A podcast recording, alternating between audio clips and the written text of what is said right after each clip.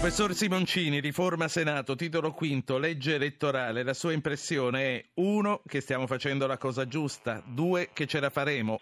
che oggi è un po' come la legge del mercato, cioè il, il, problema è che il costo della politica è troppo alto per quello che la politica riesce a dare.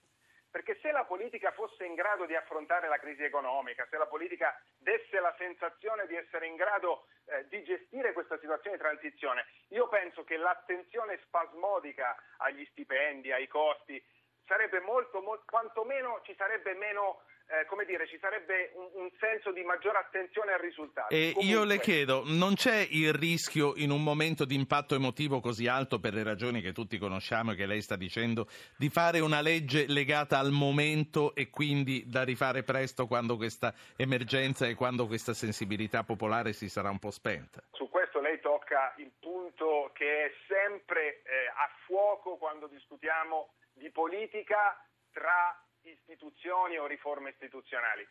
Eh, oggi tutti diciamo 14 luglio 2014 sarà un giorno storico, mi veniva in mente che il 14 luglio in effetti 1789 è una data storica, quella della presa della Bastiglia, però dico il 14 luglio 2014 riuscirà a passare alla storia come quell'altra data? In realtà problema di queste riforme è che hanno bisogno di tempi lunghi per poter capire. Se questa riforma sarà, sta, sarà in grado davvero di dare una svolta, possiamo valutarla a sei mesi, a otto mesi. Un'istituzione per poter incidere ha bisogno di tempi molto sì. più lunghi. Per cui io temo che la vera risposta sia dobbiamo aspettare. Io, non, io, sicuramente non mi attendo miracoli da una riforma istituzionale. La questione dei pesi e contrappesi è la ragion d'essere di una Costituzione. Allora, se noi mettiamo insieme la riforma del Senato, cioè tutto verrà deciso dalla Camera dei Deputati, la riforma della legge elettorale, cioè un sistema in cui ci sarà sicuramente garantita una maggioranza assoluta dentro la Camera.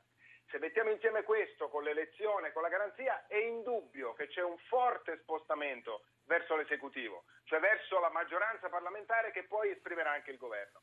Ci saranno ancora contrappesi? Eh, questa è una domanda importante.